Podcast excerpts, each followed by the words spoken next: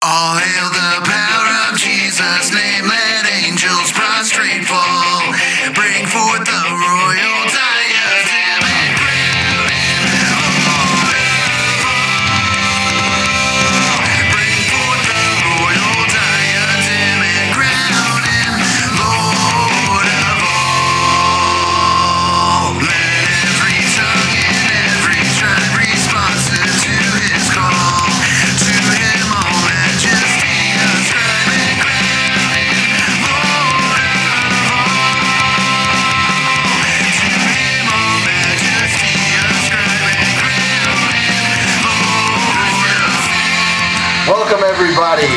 to the Tag Your It podcast. We're back. That's Um, right. Yeah, so we didn't have the live cast last week, and that was again because um, we're trying a new, like, just to let you know, we are first and foremost a podcast, and so we brought in this live element. And so what we wanted to do is just kind of uh, split things up for you know little chunks for people that are traveling and all that stuff as they're going listening to our podcast hopefully they can listen to the whole thing on a commute um, instead of having to span a whole time until it's done so we're kind of playing around with uh, some things on the uh, podcast front to make it uh, more accessible more easy for you guys um, as a resource again we're again we're trying to figure out the best way to edify the saints in this. So that's why we had the those episodes split up in 30 minutes. But anyway, we're back in the studio this week to continue our discussion on total depravity and the Presupp what's up mentality tonight. So, yeah. That's right, man. I am uh, glad to be back here. I think it's pretty cool that we can work through a doctrine over a series of a few weeks. I think that, that it's we've already established why total depravity is important, why it is somewhat contrary to what many people are being told.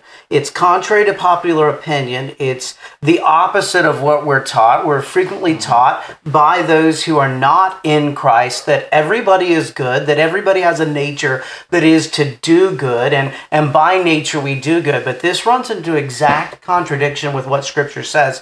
Man, over and over again, uh, I find myself as I preach going back to Romans 3.10 where it says, nobody does good, nobody is righteous, no one is seeking for God. Uh, you can base this doctrine off of that one section of scripture but here's the reality. It's not just found in romans chapter 3 it's found all over. In fact i would say that it is the presupposition by which all scripture uh, in in essence makes sense. And so uh, that's why in my mind it's such an important thing for us to realize. Um, I think we see the doctrine of total depravity playing out over and over and again in our culture when it comes to the culture of death. I mean, particularly here we have in the United States right now, as we speak, multiple states that are passing legislation to stop the systematic destruction of children in the womb. And we have other individuals who are screaming, What a terrible thing that is! What a terrible reality it is! You are violating uh, women's rights to choose. And what we are saying is, well, of course you don't like that. You like the culture of death. I can tell you why you like the culture of death and why you can look at a little baby in the womb and say that's not a life. It's the same foundational position that those who were in the Third Reich found themselves in when they looked in the eyes of Jewish people and said, they're not Yeah. humans. And to add to that, you know, you just put in two views there, but there's a third view, which is of the liberal Christian that has abandoned sola scriptura. And so they think that they can autonomously reason um, why there would be justification for abortion and all that stuff, yet, yet at the same time saying that I'm a Christian, that I adhere to the teachings of Christ and all that too, that we have to. So that, you know, whenever um, the world sees Christendom that we are both arguing over the abortion, uh, the abortion debate. Hey, you got a Christian over here saying that it's okay for these reasons, whatever. They still are pro-choice. Why are they pro-choice? Because they are pro-autonomy of man. That's why they look at Scripture liberally, um, because they're they're putting a standard above the standard to prove the standard. Yeah, right so on. you know, so there's uh, there's a multiplicity of things going on in that, and it is based on again total depravity. That's why it's important. We need to realize we are not autonomous creatures. We are derivative. We are meant to reflect the character of God. It was given to Adam to make the choice. He didn't make the right choice. And they remember we have to get into the covenantal nature of all this stuff. And so the important thing is, as we pointed out with the uh, Adrian Rogers video, especially the person who posted it, saying it refutes um, total depravity. And remember, he went from Genesis 1, Genesis 3. So we have everything's ideal, everything's perfect and good. Then we went to where sin entered to the world. And then we go back to Genesis 1 to explain how we are today, skipping over Genesis 3. And that's why it's important because we can't do that. But if you really listen to the argumentation, that's what happens. So essentially, what we've done in the previous two podcasts is we have defined total depravity. We have looked at a historical, uh, what I would say, not only a historical Protestant understanding, but a historical church understanding, starting all the way back with Augustine and Pelagius. We've looked also at the Baptist perspective, and finally, today in our last podcast, we're kind of uh, coming to a good crystallization of this, where we're going to take everything that we've done so far and we're going to apply it to how not only should it impact your apologetic, it should impact your evangelism as well. It should impact how you engage individuals with a duff, with a different worldview. And so that's one of the things that we strive to do over and over again in the podcast is we want what we've said to uh, boil itself down or to work its way down to how do we now put this teaching into application? Yeah, And it's so that's you where know, we how are. Then, how then should we live? That's right. Mentality of uh, Francis Schaeffer. Um, but anyway, before we get to that, um, this week is marking a week um, which is called Pride Week. And so, if you are friends with me on Facebook, you already uh, seen what I take pride in, which is the gospel.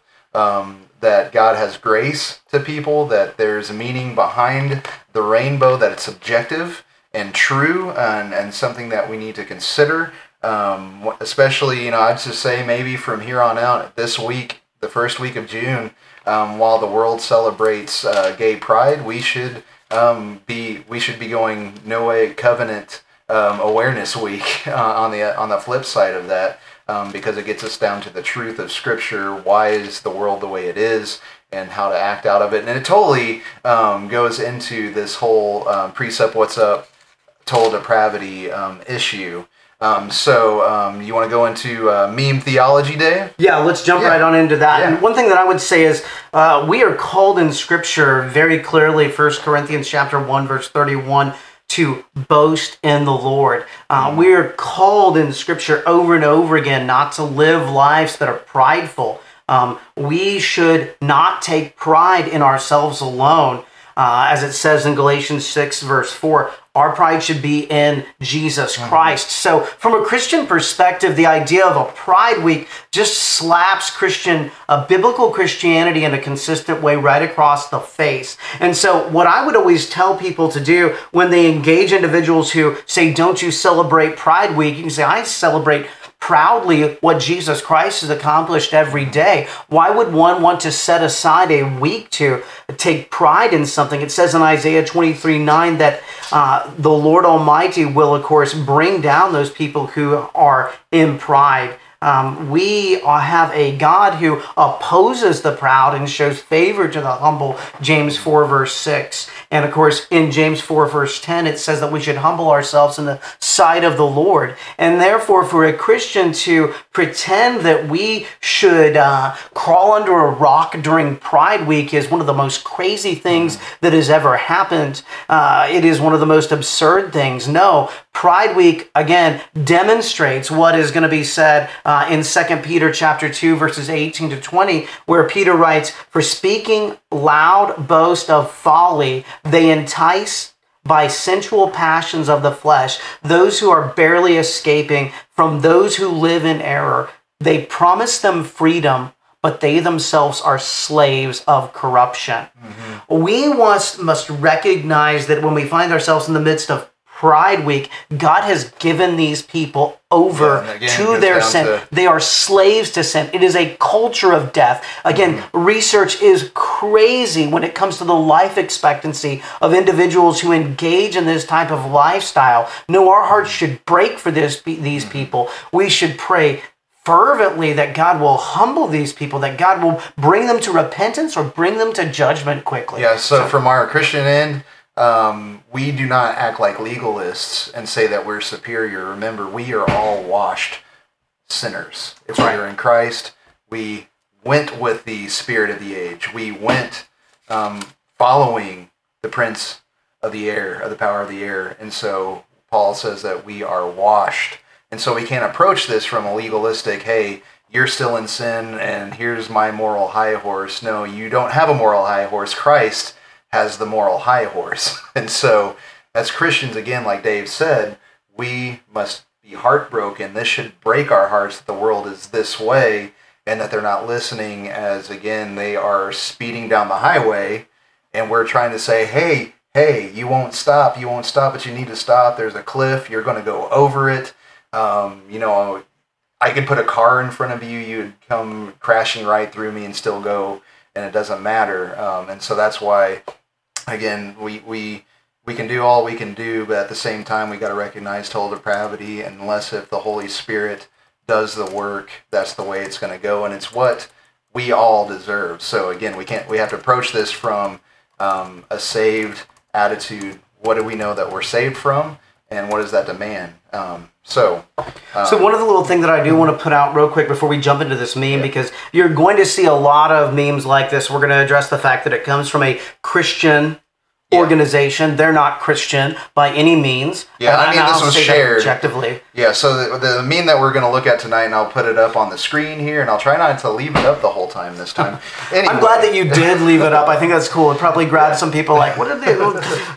So with that said, let me let me state this real quick. Um, you are going to find over and over again Christians, people who claim to be Christians, trying to say, well, come on, man, why don't you just let these people, you can live a Christian life and, and be an active homosexual. No, runs contrary to Scripture. But we do want to say this real quick. If you have questions or comments, or if there's a topic you want us to get to, we invite you to not only, if you've joined us through the watch party, if you've joined us through the podcast, or if you've joined us through the live stream, three different functions there. Uh, we invite you to send us questions, to send your feedback, to allow us to interact with you. We always want that to happen. We, again, are creating this as a means by which to engage individuals not only with the gospel, but with the reality that Jesus Christ saves people from sins. Uh, we have a gracious God who has looked past our sins if Christ stands in the way for us. Yeah. So, I want to invite you to give us feedback. Tell us uh, if you like the way that we've split up the podcast itself into two segments. That way, we're doing two 30 minute shows rather than a one hour show. Uh, if you think that's something good, please do that. And again, if you like, please share. Please leave us comments and feedback on iTunes, all good things. So, are you ready to jump into this? I'm ready to jump in. And, I see we're having a few little issues with the live stream, but that Possibly. happens every once in a while. Please don't be turned off by that. We um we certainly certainly do want you to. If you miss something, what we'd love for you to do is to jump back in and uh, uh, listen to us on the podcast. So, Yeah. with that said, let's jump into this. And I'm glad you put it up there because I don't have to grab it on mine. So, Yeah, uh, give us a little background. What's going So, on? Anyway, um, I saw a post shared, and uh, it was a share of a share kind of a thing from Clackamas United Church of Christ in Milwaukie, Oregon. Um, so if you look at your screen, um, if you can see it, there's the meme. It's got a picture of a guy um, on a street corner. He's a street preacher holding the Bible in the air. He's got three signs. Says, "What would Jesus do?" Uh, "Sinner turn back." And another sign that says, "Repent or burn." And then uh, it's got Jesus passing by him on the sidewalk. Um, there's a sign that says Pray, Pride Month Parade this way. And Jesus is walking that way on the sidewalk, and he's also holding the rainbow flag. And uh, as he passes by this um, street preacher that's apparently preaching against homosexuality and all those things that um, are you know LGBTQ plus related, um, Jesus passes by him, passes by him, and says, "I'll forgive you." Like um, possibly the guy is sinning, um, preaching against these things. So that is uh, for the podcast, folks. That so the first thing that I want to comment is um, let's just start with the first sign repent or burn jesus' first words is recorded in mark chapter 1 verse 16 where repent and believe the gospel here's one of the one of the serious problems that any individual who would again claim to be christian and promote the lgbtq plus agenda. Number one they have get granted that Jesus is a failure because Jesus does call for repentance. Jesus does state very clearly the order that was established in creation one man and one wife. Jesus said that that was good. Wait, God said that was good. And that is something that we need to really begin to think on. So the first problem I see is this repent or burn. Jesus says repent or believe the gospel. There is a reality of a conscious eternal hell that people need to be warned of. Uh, the sad thing is there's not near enough people who are standing on the corner doing this. That's one of the first problems that Yeah, I and the see. hell that we're talking about is the lake of fire. That whenever everything is judged, the uh, Satan and the false prophet get thrown in in there, and then in the same place that they go, that it says in Revelation explicitly that they will be tormented eternally in this lake of fire, and the people that follow them will also be thrown into the same place. Um, so there is that reality, and Paul even uh, expresses this to Timothy on why to preach the gospel. Um, is the fact that this is coming. Yeah, so this is already by virtue of who God is, and because of man's sin, this is the reality of the case. So it's not because people are lost in, in that sense that we need to save people um, in the way that we kind of do it today. We do our mission because this is coming, and it would have came for us had not we been saved and hadn't heard the gospel. So anyway, so we got that repent or burn. Next sign, you know, sinner turn back. Again, you're going down a path, and we're trying to say, hey, stop, stop, love you, love you. And so you might be taking that as something, um, well, no, you're just being superstitious, whatever you want to do there, but we're saying, stop. You're going to go off the edge of a cliff. Further, I'm just going to Yeah. state this too. The man is standing on the historic position of Yes. Orthodox Christianity. Yes. It's not for the last 50 years that people have even tried to embrace this idea. It's Yeah. really important that one understands Christians are called to tell people to repent. But Yes. to repent, again, presupposes that there is sin that can be defined in Scripture. Yeah. So the thing that I would want anyone who would try to affirm the LGBTQ plus lifestyle is can God actually define sin? Have you locked God out outside of creation so far that he cannot even define what is right and what is wrong? Mm-hmm. And here's the problem. I would tell you that the majority of, again, disciples of Christ, I would even throw them, the majority of their churches into this category. Number one, they don't believe in a historical Jesus in any means. Yeah. Number two, they would reject the sufficiency of Scripture. They would reject the authority of Scripture, the clarity of Scripture. Likewise, they would reject the inerrancy of Scripture. That would be a laughable position. So the reality is that the disciples of Christ have, instead of aligning themselves with historic Christianity, they have gone the way of the world. They have done exactly what Paul promised Timothy would happen that there would be people who would just be Yeah. speaking things so that their ears could be tickled. Yeah. No, the gospel is that we are sinners. We're dead in sin. We are headed the way that it shows Jesus. That's the real crazy thing. The world says, actually, no, no, Jesus isn't there. That's every single one of us. We're running down the street, but we wouldn't even say, I'll forgive you. I'll forgive you again presupposes that there is something wrong that someone can do to be forgiven. Again, I'd like to know by what standard someone would even say that you shouldn't tell people to repent of their sins. Yeah, and and then you know the, the whole homosexuality issue from scripture anyway, because basically he is sinning by preaching against this stuff, and Jesus is holding the flag saying, "I agree and affirm them," which he does not, and the whole of scripture um, realizes that fact. But you know, so you know, let's go, let's go to Christ holding the rainbow flag. What would that mean? Yeah, what does that mean? Like, so I mean, I've seen other people say, you know, Jesus would have gone to the parade or uh, pride rally, and I, I would say, you know, I would agree, he would probably go to one. Why? To find the lost sheep. That's That's why he went to the tax collector. Now, did he affirm the tax collector? Or did he say stop extorting people? So the tax collector was sinning, and Jesus called that out. He said, "Don't do that anymore." Now, being a tax collector in that sense, wasn't bad because Jesus wanted to told his people whose image is on the coin, it's Caesar's, then pay your taxes, but give to God what is God's, right? But you can't say the tax collector is the same as a homosexual. That is totally, again, that's why the progression in Romans 1 is the way it is because you are rejecting the image of God within you and the design of God. And, you know, from a from the very start, you went down to a path to where this is what you are doing. This is like a last stage where you've rejected everything that God has ever said and made you in and all that kind of stuff. So, you know, so would Jesus go to a pride parade?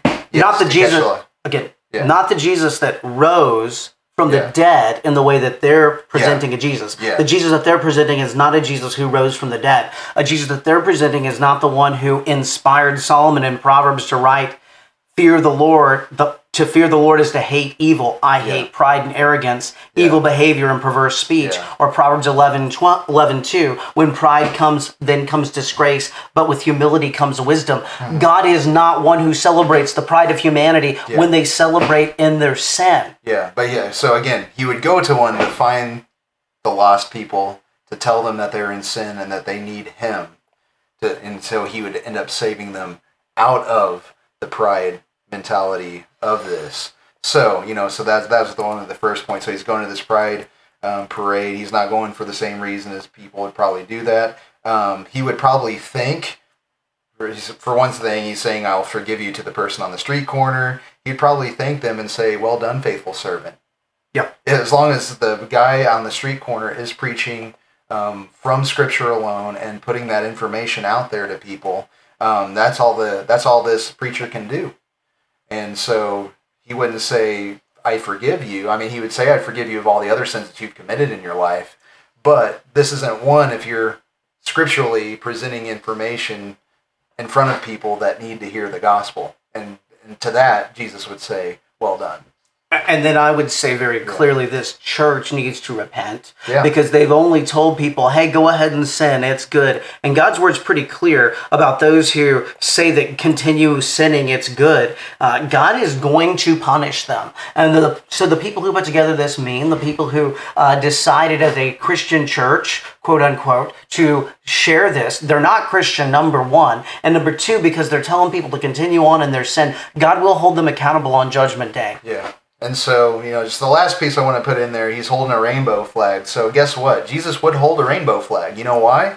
Because it is the Noahic covenant. The thing is, is and Romans 2 clearly talks about this. The grace of God is meant to lead lead you to repentance. That's right. So, you know, what we know about the Noahic covenant is that people from their youth go astray, and God has made a covenant with mankind through Noah to be good, to send the rain, to give us sunshine, to not curse the earth um, as it was after right after the fall. Um, we see all that stuff. We see the uniformity of nature. Um, that God would uphold the universe in a uniform way. That seed time, harvest time, uh, winter cold, there's- or whatever, summer cold and, and heat would all have their place until the end of the earth. And that was God's promise um, through Noah to all of mankind. So we all live in the grace of God, and this is what we call common grace. So this is separated from a salvific grace, but every one of us gets the common grace of God, and all this was supposed to show you that God is good. He will be good to you and you can rest on that promise and it's supposed to lead you to repentance. So you don't get to say well you know god's a nice guy and he winks at what i do. He still calls you to repentance and That's right. so in this situation he'd be telling you you are made in the image of god. I made male. I made female. I made them for a purpose. They're supposed to come together and reflect the relationship it says in the in the scripture saying that the marriage relationship shows us how christ loves us. So I love my wife the way that Christ loves the church, and she submits to me um, as a head um, because I'm underneath Christ as a head of me, and I'm responsible for everything, and I'm going to be accountable for everything. So anyway, you know, these kind of memes, they don't really. I mean, they, they'll tell you something. There's you know, you can kind of take them the way you want them, but you know, this is out there. This is not just uh, somebody that is um, you claiming to be an atheist or agnostic. This is somebody saying, "Hey, I believe in Christ, and this is what Christ would do." And so, unfortunately, no, they are no better than the unbeliever. They are no better than the atheist or the agnostic or anybody else because they're all in the same view of unbelief because they're not believing God and His Word. That's right. So, but yeah, so anyway, like I said, this would be a fitting meme. It's the irony of the rainbow um, because they have chosen a symbol that has been around forever. Um, because God, you know, remember it didn't rain until the flood. Then after the flood, there's the rainbow, and that was a sign that God has given us that He would not destroy it by a flood anymore. That He was giving us grace, and so it's just really ironic, um, being the symbol that uh, you know the pride uses, um, and then you read Romans one, um, and and you see what the uh, continuing sin of a person will lead them to, and God hand them, hands them over to that to where He doesn't have grace anymore, and He God gets to choose whenever He stops. That's right. Well, man, I think we Yeah. did a good job of covering yeah. that. I'm glad So that you were able to put it up there and they could see it while we did it. Um, so here's the deal: if you do find memes like this, and uh, or if you do find commentary like this, and allow us to interact with it, we want to always encourage you to do that. And of course, I want to invite you very, very seriously to engage us either on the live feed or on the watch party, or just send us a message through Facebook. We'd love to interact. We'd love to hear about what your thoughts are. Maybe there's some concepts about it that we missed. But again, we always want to bring it back to showing that no, no, Jesus doesn't just walk by the person who's calling others to repentance. Jesus has engaged that man. Here's the reality the true Jesus has entered into that man's life through the Holy Spirit and saved him because he would have been celebrating his prideful sin if Jesus Christ had not saved him from it. And Yeah. that does lead you to a real hell. That does lead you to a real destruction. Again, you'll find those same folks who are sharing this meme to be people who reject scripture. They mm. cut out everything that they don't like. And guess what? Along with that comes a ability to define sin and an ability for God to punish sin. But here's the reality God did punish sin in Jesus Christ, and He mm-hmm. saved those who will but repent and believe. And yes, that man is right. Repent or burn. Um, yeah. That is not a verse in Scripture. That is, of course, cutting of a few verses, but Jesus does say, Mark 1.16, repent and believe the gospel. Yeah. And that brings us back to total depravity. We are born into a world that is, Yeah. again, completely polluted by sin, and we are born with, polluted, with, with polluted minds, minds that have been that have been affected by sin, and minds that don't allow us to process the amazing reality uh, of hum, of excuse me of creation that God has given as a testimony of Himself. And of course, it points us back to him. So, real quick, brief review as we jump back into the application of apologetics. Uh, give us a good uh, definition, real quick, Adam, of total depravity. Well, again, like I said earlier, um, we're just using uh, what uh, Scott Oliphint has in his Covenantal Apologetics book on page 52. In chapter 1, he said um, that all of a man is affected by sin. That is total depravity. And total, the person is affected by sin, but also affirming that man is not as bad as he could be, which would be absolute depravity. So, um, basically, we still bear the image of God. It cannot be eradicated. Um, God set in Adam himself was the law, and Adam knew consciously what that law was. He sinned against that, um, and because of that, um, the image has been marred, but it is still there. And so we still have a conscience. We still know these things, and this is where Romans then comes into play that from creation, everything about God has been perceived as eternal power um, and all that stuff, and it's clear. It's clear to mankind. And so, again, how does total depravity now play into apologetics? How do we approach people? That's what we want to get into on the show tonight. Um, what A.W. Pink says in Total Depravity of Man, which is a great book, free to anyone. Uh, all you have to do is search it. You can find the PDF. I printed off the PDF, but you can add it to your device if you'd rather add it to your device. But uh, I love what uh, A.W. Pink puts here. He says uh, about man uh, the doctrine of total depravity is that man is a ruined creature as a result of his apostasy from God. This requires that we consider first man in his original state, that we may perceive his folly in so lightly valuing it and that we may form a better conception of the vastness and the vileness of his downward plunge, for that only can be guarded as we learn what he fell from, as well as into. In other words, we recognize within the doctrine of total depravity that man is a moral e- agent, that God put man into the garden as a moral agent, and therefore he was a free moral agent, and man chose sin. And as a result of that immoral action, God punished the federal head, which is Adam, and that curse is binding upon all humanity. And of course, that brings us back to this covenantal idea that either we are in sin, we are born, of course, into the depravity of man. Uh, we are born into Adam's depravity. Sorry about that. I didn't get it uh, silenced. We are born into and under the curse of Adam, and we must be released from that.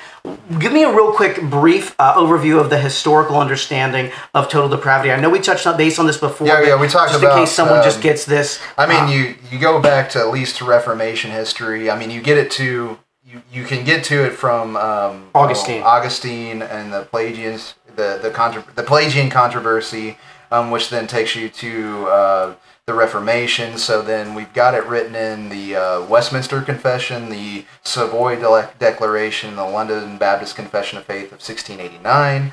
Um, so we have it throughout history and not i mean it's in the scriptures and that's where we go that's sola scriptura but as we go down through history it was um, in there until you really get to like 1963 in the baptist world where they kind of made that language a little bit more lenient and not as hardcore as that the person is corrupted it's that we are born into an environment inclined to sin versus the person being corrupted and so again that's why it's important in baptist life to discuss uh, total depravity with folks because they again will end up going from Genesis 1 to Genesis 3 back to Genesis 1 and then get to you and me. Every part of the scriptures has much to say on the awful state of degradation and slavery into which the fall has brought man. Uh, again, we want to recognize that Baptists have believed this. Historically, the church has believed this. They've gotten away from it. And when we get away from it, that, of course, is a leap away from not only the sufficiency of Scripture, but the clarity of Scripture, and of course, a rejection of, of tota scripture, scriptura or sola Yeah. scriptura. So now that brings us down to why we want to get this right. Again, we are speaking as uh, individuals who are striving to better ourselves as apologists and as evangelists. And so our goal always on the podcast is to provide deep doctrinal teaching that will allow one to be ready to defend the faith. But before we jump into that, do we want to take a break or just go ahead and go on through? I apologize on Well, that. Well, if we take a break, uh, we just gave them all that stuff to wait a week. I know we're not going to do that. so anyway, let's just continue on because we'll just uh, put this one out there. All yeah, I, I agree. I think that's anyway. great. I think that's right. We're going to be here next week anyway, Yeah, so, so it'll, it'll be good. Yeah, so we don't have to do our little play this week anymore. We're still getting a like it. podcast out every week, just like Yeah. one. See, look at this. Uh, Sorry, Jeremiah, that you have an hour, but we love you and we know you love us. that's right. anyway, so let's go on to it. I mean, so whenever we are uh, defending the faith, whenever we have to go up to somebody and uh, they are saying that God doesn't exist, um, this is all a lie, all that kind of stuff, you know, what do we do as presuppositionalists? I mean, our, our normal uh, rebel yell is by what standard? Yeah, right one. on. Um, but uh, whenever we are confronted with these things, how does total depravity interplay? And it's going to be the fact that what does Romans 1 say? Um, and what can, as you, as a presuppositionalist, as a Christian that gets all his information from the theopneustos scriptures, the God breathed scriptures, the one that knows everything, that created everything, um, what do we know? Atheists don't exist um, agnostics don't exist because they know. So we go to Romans. And those been who have that. not accepted the creator entered into creation to redeem mm-hmm. humanity who could not redeem themselves. Those individuals who suppress that truth through various other religions likewise Yeah. are suppressing that truth of the true God who has spoken clearly, who has transcended into his own creation because we could not come to him on our own. Paul says so clearly in Romans chapter 7 verse 18, "For I know that nothing good dwells in me, that is my flesh, for I have a desire to do what is right, but not the ability to carry it out. For I do not do the good I want, but the evil that I do is what I keep on doing. Again, Paul is pointing out to that depravity that exists. Even in a redeemed humanity, we're still impacted by the vileness of the fall, and we can't get away from that. Mm-hmm. So in that in that vein, you know, so how do we do it? We Yeah. whenever they say I don't know that God exists or that God doesn't exist, how do we approach them? So basically, it gets into the what what do you do rationally? We're talking about logic here. We're talking about logically and rationally talking to somebody. Do you accept it as true then, as a Christian that is informed by the all-knowing God who has spoken? Whenever somebody says, I don't know that God exists or I don't that he doesn't exist, what do you tell them? Do you try to reason with them to get them there or do you just go ahead and say, "No, you know, and this is how you prove it?" And so, you know, whenever we're talking about classical apologetics, we always use arguments from out there, but the presuppositional method is what's in here. Already established Yeah, what do you God. know already? And so this is, you know, even in Romans 2 talks about he's talking to the Jews and he's saying that these people that are Gentiles or Greeks, whenever they do something good, really he's saying there that's a recognition of what's already inside them. They have they know this law. They they have a conscience and it'll either accuse them or excuse them. So it wasn't just the letter of the law that was written down on tablets of stone. It's the letter of law that is still contained in the image bearer that he knows. And so again, they know God, um, so they can't say they don't, and they can't say he they don't believe that he exists or that he doesn't exist because he does. And so, is it rational for you as a Christian then to accept their profession and let and go on with it? And I don't think I don't find it rational knowing that God has spoken and has given me this information. So I don't know this because I've come to the conclusion autonomously that you know God. I have been revealed it and I have to go from there. If I were to get off that foundation, I would be a liar. So I cannot um, do apologetics that way. So for me, when I began understanding the doctrine of total depravity, I realized first and foremost, foremost that man can't save himself. I, I realized that first and foremost, I have to give all credit for salvation to God. Now that impacts the way that I engage people in a one-on-one evangelistic response, right? It's really clear, and, and I just think it's it's beautiful in John chapter 3, when Jesus meets with Nicodemus in the quiet of the night, one on one, Nicodemus says, Man, we know all the things that you do, you have to come from God. But guess what Nicodemus wouldn't do? And guess what the Pharisees and the Sadducees wouldn't do? Even though they knew that he undoubtedly came from God, they couldn't change their own hearts. Yeah. So the very first thing that I'm always drawn to a great deal of comfort in is in John chapter uh, 6, where Jesus says, All that the Father gives me will come to me. I recognize first and foremost, while God still calls me to winsomely engage the person who's totally depraved, when God calls me to employ the best persuasive arguments that I possibly can, I must first and foremost go to God, recognizing that He has spoken and that He is sovereign. Total depravity impacts me, and the way that I apply total depravity is it encourages me that God would actually use someone that He had once saved to speak the gospel to other people. So, first and foremost, I also recognize I don't have to depend upon myself. Matthew chapter 10, verses 19 to 20, Jesus makes it very clear that when people put you in situations going to have to testify, you don't have to rely on your own intellect.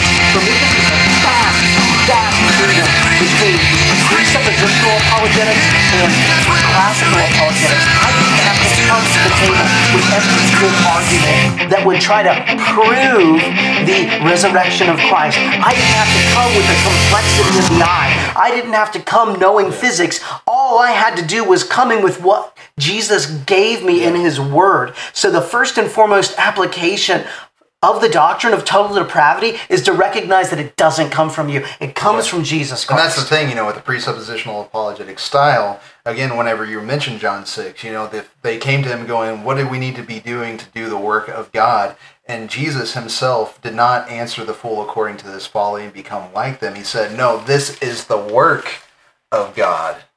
And so Jesus was living by his own principles Yes. that he gave to Solomon.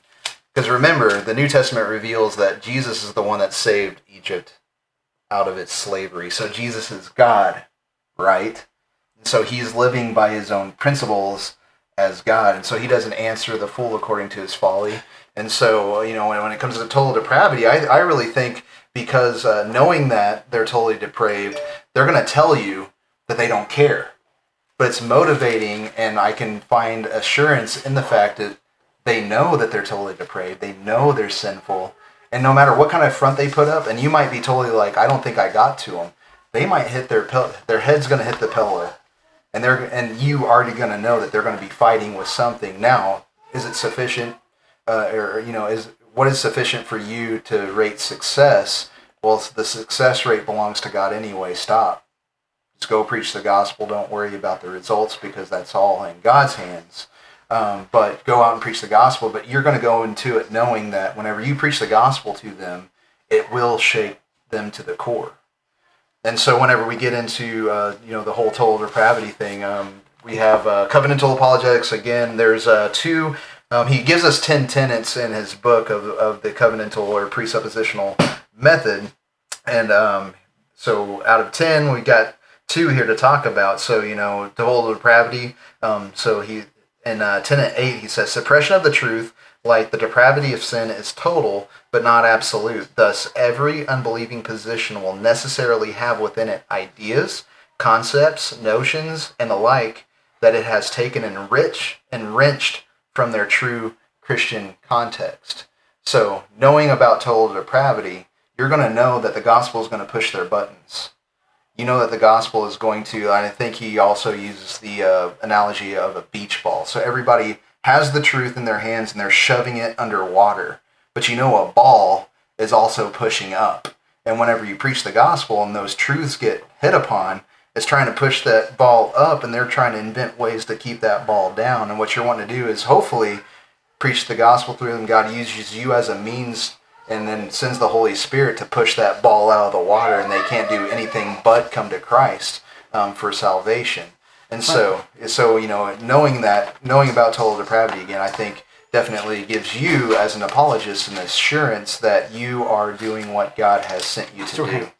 That's right. I'm reminded over and over again of Romans chapter 1, verse 16, where he says, For I'm not ashamed of the gospel, for it is a power of God for salvation. Here's one of the things that I believe is really key and crucial. When we recognize theologically that man is dead in his sin and trespasses, that man is left to his own devices, not just on a highway to hell. He is pressing the accelerator down as hard as he possibly can.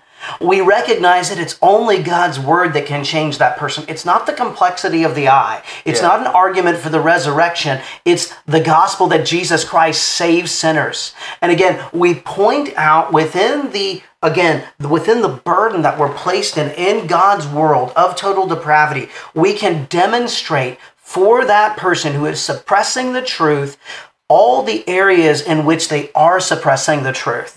And I believe that that's one of the key and most impactful elements within the doctrine of total depravity. We want to get this right because number one, it does demonstrate how amazing God's grace is. Number two, it gives us a means by which to call out man's depraved nature because Yes. man doesn't, uh, man man is an image bearer of God, and there are areas within their life that has not been totally and completely won over by sin. And by that I mean man can still do good. There can still be moral people in hell. Yeah. There are a lot of moral people in hell. Why were they moral? Because they lived in God's world, because they were image bearers, and therefore we recognize the image bearer elements within each human being. We point them out and then use them to point them back to the gospel. And again, uh, for me, when it comes to presuppositional apologetics, the first thing that I will always go to is any arbitrary action or inconsistent action of the unbeliever.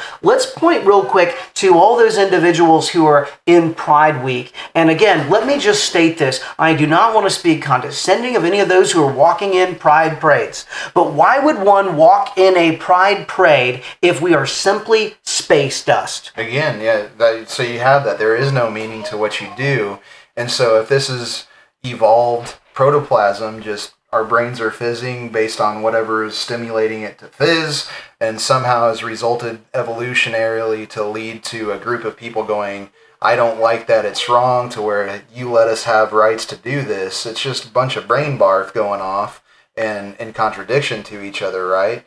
So why does it even matter? And so that's why, you know, you have to go into their worldview only. Don't bring in your principles. Just look at their worldview and show them this is how you're suppressing the truth. Here's where it ends up. And then you come go, but here's the Christian justification. Um, here's how it's objective. It comes from the law of God. He spoke it because it's Him, and you get it to it from there. So Pride Week Yeah. is based upon, and if anyone wants to try to grab me and say, "Oh, you don't know anything about homosexual activity," actually, I've worked with a uh, uh, an autoethnographist uh, on homosexuality. In fact, uh, it's called uh, "Coming Out of the Closet," which was a book that I uh, worked with uh, when I worked with the publishers Left Coast Press, uh, and of course, I have read a great deal about people being closeted homosexuals and coming out of the closet and how incredibly great that is. Look, here's the issue: we have these pride parades because people think I was once oppressed. I was once belittled. And I was once um, dehumanized. So now I'm going to celebrate who I am in my sin, and I am out, and I will no longer be oppressed, and I will no longer be dehumanized. And so That's why why is Genesis three right there? You just said it. Why is Genesis three important? They pointed fingers at each other. I've been oppressed. Blah blah blah. They've done this to me. They've done this to me. I want to do this. Stop pointing fingers. And guess what? If somebody's dehumanized you and not come to you going, you are an image bearer of God. Now, if that's oppressive, I'm sorry, I can't do anything different. It is Uh, oppressive. but it's one of those things of if you've been oppressed by people and they've dehumanized you and they haven't given you the gospel that humanizes you, then that's what that's their sin. But you can't allow their sin to allow you to sin. those in sin are oppressed. Yeah. They've got yeah, that right. but yeah. You're right. You were mm-hmm. oppressed. You were oppressed, and you're still oppressed by God. But you weren't You just think you're not. The wrath of God dwells upon you. You just think that you have freed yourself. No, no, you've enslaved yourself, and God has given you over. Romans chapter one, and then you begin to say, why does it even matter that one be oppressed? Well, I don't like it. What do you mean you don't like being oppressed? If there are no moral absolute standards, or if there is no value and dignity within humanity, if you are not an image bearer, then oppression means nothing. Therefore, what you're doing is futile. Yeah, and I mean it, they can't even live in their own worldview because evolution would suggest that there would be a power struggle and that some people go away. And what if the these people over here that are against homosexuality rise up and power over the homosexuals? That's just evolution. So you don't even like your own worldview that you have to um, presuppose to get where you want in that sense. So you don't like power struggle, then why do you like the ideas of evolution that you have like power struggle is a necessary thing to get to the next step? So let me not like I don't want to completely try to jump you off course or anything. Yeah. But like we've demonstrated in my mind very clearly like we can see the suppression of truth all around us. We can call it out from you know here with a microphone and just looking at each other. What does it look like in actual conversations with the with a transgender person, with a homosexual person, with just the atheist. Like, what does it look like for you when you recognize the impact of total depravity on a human being's mind and then you engage them? Does that make sense? Well, yeah, I mean, my ethos on that would be well, for one, I've been saved from sin, so I'm going to approach this person um, as a fellow sinner. I'm not going to be like the moral majority right person that they want. Let me just stop Yeah, right there. I got to go stop right there. Yeah, When we fully embrace what it means to be totally depraved, yeah, because that's what scripture says, we're submitting to God's word. We have now knocked down a barrier that I somehow figured it out, Yeah. that I was somehow the linchpin, and I have now equalized the playing field. So if you don't have a good doctrine of total depravity, you have no foundational same position to set on with a person who is still lost in sin. Do you see what I'm yeah. saying? To actually do something selflessly instead of selfishly. Yes. So if you stay in legalism, you're going to do it selfishly because look at me, I'm superior, I'm awesome, and now I'm going to tell you that you're wrong. We go, no, we're all wrong. That's right. And again, this is where you feel heartbroken because God has allowed you out of your sin, but not this other person. Now, God gets to have grace on who He has grace and mercy who He has mercy because they don't deserve it. I didn't deserve it, but we get to approach it from that attitude that I don't know who those people are. And so I go up to them and I go, I'm going to use this opportunity. They're they're in this sort of manifestation of sin, and I want to speak the gospel into that as somebody that's had his own sin. So we want to Yeah. take what the non-believer believes about reality Yeah. and reframe it Yeah. and actually frame it correctly Yeah. into what God says, and that's pretty similar to what and what. so you know this is what yeah he, he talks about like you know how uh, somebody can know that uh, two plus two equals four inherently but the very fact that he would hold to that truth would be that would be independent of god's creating and sustaining activity means that he does not know what the truth is as it really is. And so these people know some truth but they don't know the truth as it really is and that's why the gospel is so important because and, and the word of god is so important. Instead of going into some common ground philosophy we need to go here's what god has said um, here's the reality of the case. This is what god created. This is how he created it. Um, you're a totally depraved sinner. You have not recognized that god didn't create the world this way. And we and but he allowed us to make it this way. And it's from actions like I've done in the past and been forgiven from, and actions that you're doing right now that are making this creation even worse and worse and worse and worse. And so, uh, again, they they know the truth, but they don't know how it really is. And so, instead of giving them that outside philosophy, you give them the scriptures and tell them how it really is. And so that that's the case. You know, they're going to know one one plus one equals two, but not the reality of case of why and how why God why why there's mathematics and all that kind of stuff. And so you know why does this person exist? Why are they having these issues of being confused about their gender and all that kind of stuff? Well, they're being confused because they know within them that they are who they are and they're acting against that um, because they're in rebellion and then they're you know figuring out rescuing devices and all that kind of stuff because they're does say they're inventors of evil.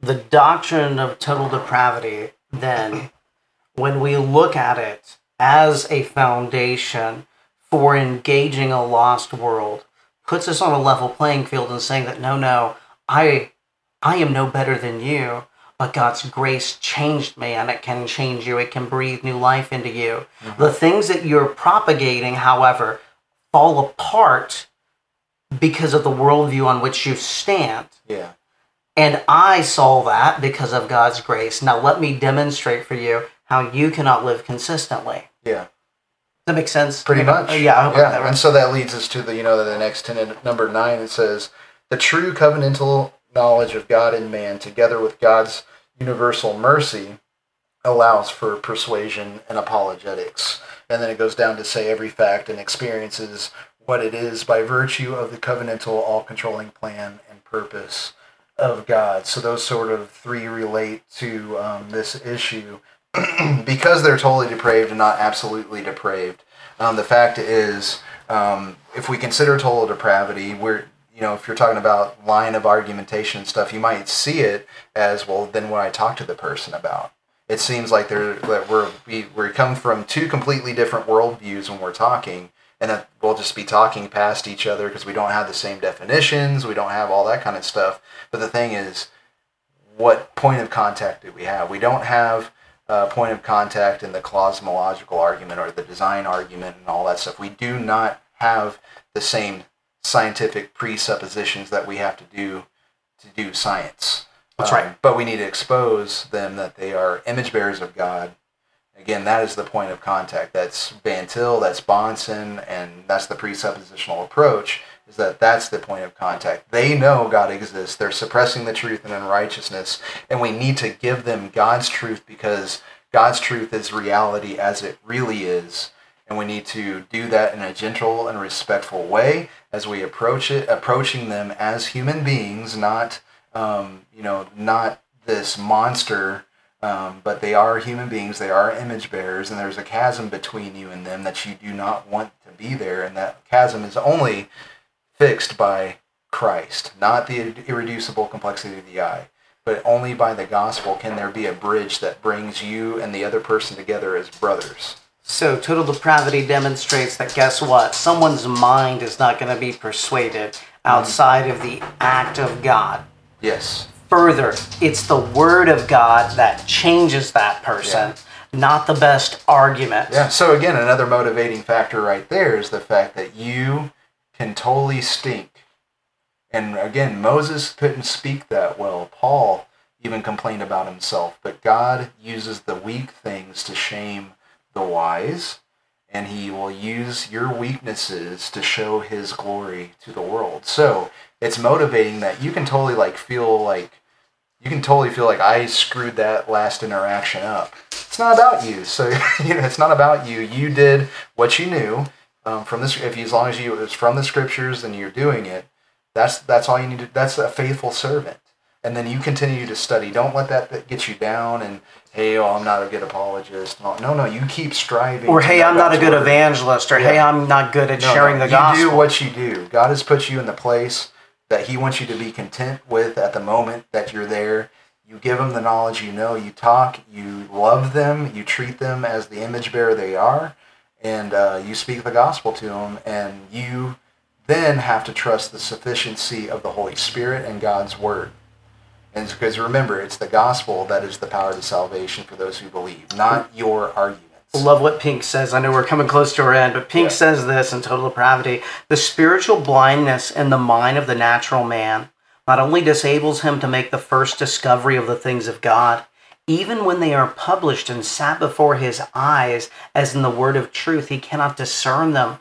Every notion he may form of them are this, and it is their desire, and the thoughts he has of them are the very reverse of what they actually are the doctrine of total depravity is so important for us. Number one, it should impact the way we discipline our children because we don't see them as good. Even the atheist doesn't see their children as naturally good. They might say so all the time, but they know that they don't have to teach their kid how to hit the cat. They teach their kid how to pet the cat. And as Voddie Baucham says, every little kid, if you took something away from them, they would do everything they could to kill you if they had mm-hmm. the strength and the ability to do so. But likewise, it should also impact the way we see civil government. In other words, if we believe human beings are genuinely good, they're really not sinful, they really don't, uh, they really aren't as hateful as the Bible describes them, then the government's not going to ever put any accountability on humanity. Also, it should impact the way we see mental illness. Uh, in other words, people don't just need a pill to make themselves feel better, they need the gospel to get better. Finally, we need to be recognizing that the total depravity of man, and as we've spent most of our time on today, it should impact the way that we understand that people will hear the gospel, that people will receive the gospel, and people will respond to the gospel. Mm-hmm. So it puts all the motivation on Jesus Christ That's and the work that he continues to do. So remember, Acts only started. It started by saying in Luke that he only spoke of what Christ began to do and teach, and we see Acts how he continues the Spirit of Christ, the Holy Spirit, um, many different names there, but it's the it's the same person, and uh, Christ is still going to be doing that until he re- comes back and grabs his church. And so that's what you rest your apologetic on. That's what you rest your hopes. That's the hope that lies within you that you give an answer for. the gospel presentation in an apologetic situation, if we really believe the doctrine of total depravity is not going to rest on our ability to put together the most persuasive argument, it's going to rest in far more than that. Yeah. we don't preach the gospel because we don't believe the gospel. And the gospel is that we're dead and Christ saved us. Yeah. So I hope that you guys. Man, I've had uh, so much fun that, that, talking that about this has been great. Yeah, uh, we're at that last little minute. I hope I've done a good job of preparing. I've had a lot of No, no. fun doing this. This has been No, a been fun topic. Three, we could have done four, uh, but man, that was really If good. you want, if you want more total depravity, let us know. And if there's anything that you feel that we didn't answer fully or give enough information, if uh, you other apologists out there say, "Hey, you missed something, you need to talk about this," please uh, let us know. Um, we are finite human beings that still have um, sin in our lives. Uh, we still miss things, and so we need the help of our brothers and sisters in Christ to. Uh, help us out and, and what we do in our ministry. You know, this is uh, not just our own little autonomous thing, but uh, you know, this rests on the fact that God is that Christ is building His church and all that kind of stuff too. So um, we hope that uh, this again has been a uh, good resource as far as why we do the apologetic the way that we do it. Um, and hopefully you've seen that it is based completely on Scripture alone, dependent on God and for His glory alone. So. Amen. Yeah. Uh, exciting things coming up this summer. We will have a uh, special guest where we're going to be talking a little bit about uh, an individual who is at one time a uh, New Age uh, Okay. believer who is now converted to Christianity. Uh, that'll be on the 17th. We do have our first debate of our little fall debate series. Yes. All the way, it's it's ready August, right? Holy, yeah, that's gonna be quick. August and then September And then I gotta get. and then. October. And hey, everything has been really, I mean, we are solid. We will have our debate on, I believe, October 7th. Yeah. At Location's MSU, still yeah. not 100% on MSU, but that's one possibility. And guess what? Be Civil Be Heard is going to live stream it for us. Sweet. So pretty exciting stuff.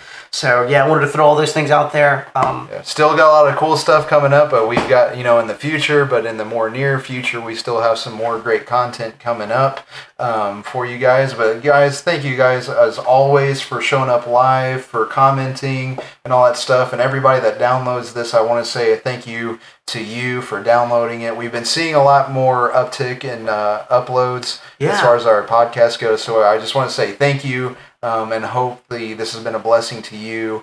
Um, and again, give us content if we if you need if you have a question if there's a topic that we can touch because you're not the only one with that question either. yeah, please, so please we- give us good about- questions that we can deal with. Yeah, and I actually do have out a good question, and I'll, we'll talk Yeah. about it a little bit later. I was going to Cool. say someone pointed it out for me. I think Cool. it'll be pretty cool. Well, So rock I think we can answer it. So Well, yeah. with that said, we are we are an hour in, and we are going to cut the cord for the evening. So again, we hope we've been edifying to you guys, and um, yeah, that's the whole goal of this podcast. So Amen. with the Tag Your podcast, I'm Ray Ray, and I am Dave and Soli Deo. a Gloria.